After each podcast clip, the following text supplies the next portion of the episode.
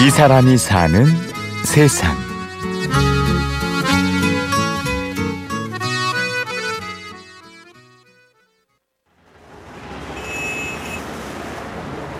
서울 마포구에 있는 사 층짜리 건물. 계단을 올라가 초인종을 누르면 화장은 초인종 누르고 들어가는 화장은 없으니까 네. 진짜 가정집에 온 것 같은데 네.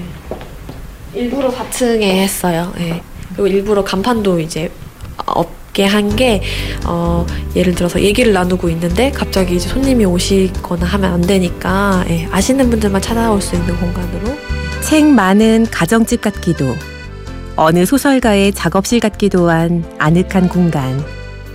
간판 하나 없어서 길 가다 우연히는 결코 들어올 수 없는 이 독특한 서점의 주인은 정지혜 씨입니다.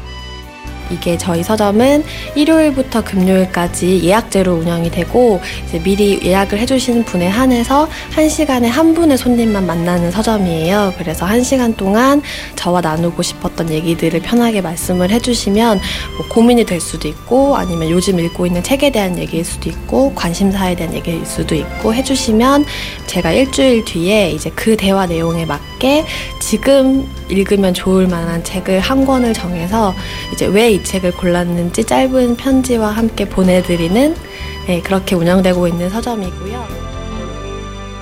한 시간 동안 손님과 대화를 나누고 책을 골라주는 사적인 서점. 그 한 권의 책을 고르는 지혜 씨의 기준은 아주 까다롭습니다. 제가 읽고 권할만 하다라고 생각되는 책들만 보내드려요. 제가 읽지 않은 책은 보내드리지 않고 예를 들어서 읽지는 않았지만 검토했던 책 중에 생각이 날 때도 있어요. 그러면 일주일 안에 다시 그 책을 읽어보고 아, 이거는 권할 만한 책이다라고 생각하면 이제 권해드립니다. 한 시간의 대화와 일주일의 고민 끝에 책 한 권을 파는 셈인데요.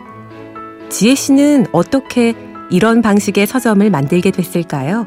제가 이제 이 아이디어를 생각하게 됐던 게 어, 그 덴마크에 대해서 다루는 책을 읽게 되었었는데 거기서 이제 주치 얘기가 나오더라고요. 그래서 덴마크에는 모든 국민들한테 주치가 정해져 있고 그 주치가 은퇴할 때까지 한 장소에서 일을 하기 때문에 음, 이 사람의 뭐 가족 내력, 뭐 병력뿐만 아니라 뭐 이 사람이 결혼을 했는지 이혼을 했는지 회사에서 어떤 일이 있었는지까지도 케어해주는 건강뿐만 아니라 일상을 같이 이렇게 책임지는 되게 오래 사귄 동네 친구 같다는 표현을 보고 어, 이런 책방이 있으면 얼마나 좋을까. 이제 우리나라에도 꼭 책만 사는 게 아니라 책 말고는 저한테 있어서 재미, 책보다 재밌는 게 사실 저한테 없기도 하고 그러니까 저는 그냥 지금도 집에 가면 항상 책 읽다가 잠들고 그러니까 서점을 해서 제일 즐거운 것도 제가 정말 좋아해서 읽는 책인데 이 책으로 뭔가 사람들한테 소개도 해주고 좋은 영향도 끼치고 돈도 벌 수 있다는 게 저한테 되게 즐거운 일이거든요. 이렇게 책을 사랑하는 그녀도 대학 졸업 후 진로를 고민할 때가 있었는데요.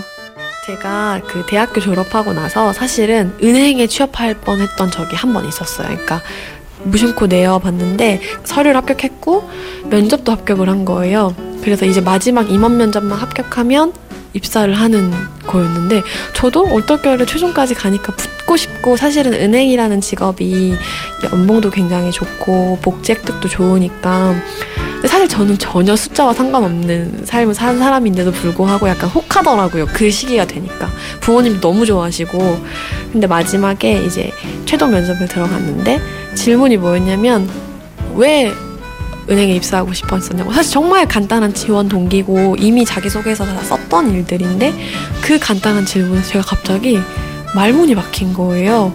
준비해갔던 생각도 아무것도 안 나고 그래서 정말 어이없게 떨어졌죠. 최종에서 떨어지고 나서 내가 나 자신을 속이지는 말아야겠다라는 생각이 들어서 이제 편집자를 본격적으로 준비를 하고 나 자신을 속이진 말자는 다짐.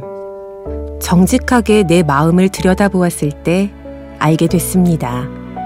나는 책과 함께 있을 때 행복한 사람이라는 걸요. 김혜란 작가의 비행운을 읽고 나서였는데 거기에 이제 인천공항 에서 청소 노동자로 일하시는 분이 주인공으로 등장하는 단편이 있거든요. 근데 제가 그걸 읽고 나서 그 다음부터 인천공항에 가면 그 생각이 계속 나는 거예요. 그러면서 약간 화장실을 조금 더 깨끗하게 쓰게 되고, 청소하시는 분들을 만나시게 되면 괜히 인사 한번 건네게 되고. 근데 저는 그때 딱 느꼈던 게 뭐였냐면, 아, 남을 배려하는 게 상상력이구나. 내가 이 사람이 어떤 환경에서 어떤 삶을 살고 있는지를 상상할 수 있어야 배려라는 게 나오는데, 책을 통해서, 소설을 통해서 읽으면서 뭔가 좀 상상이 가고, 그러다 보니까 조금 더 배려심이 있어지는 것 같더라고요. 그래서 저는 그 경험이 저한테는 되게 신기한 경험이었었거든요. 어, 책을 이제 막 읽기 시작하신 분이나 책을 그렇게 좋아하진 않지만 관심이 가는 분들이 오셔서 저희 서점을 통해서 책을 만나고, 그런 식으로 좀 책으로 들어가는 입구 같은 서점이 되었으면 하는 게, 예, 그래서 이제 서점을 하고 싶다고 생각하게 되었어요. 음. 책을 닮아 지혜롭고 유쾌한 사람 정지혜 씨를 만났습니다. 이 사람이 사는 세상, 지금까지 취재 구성 장수연, 내레이션 임현주였습니다.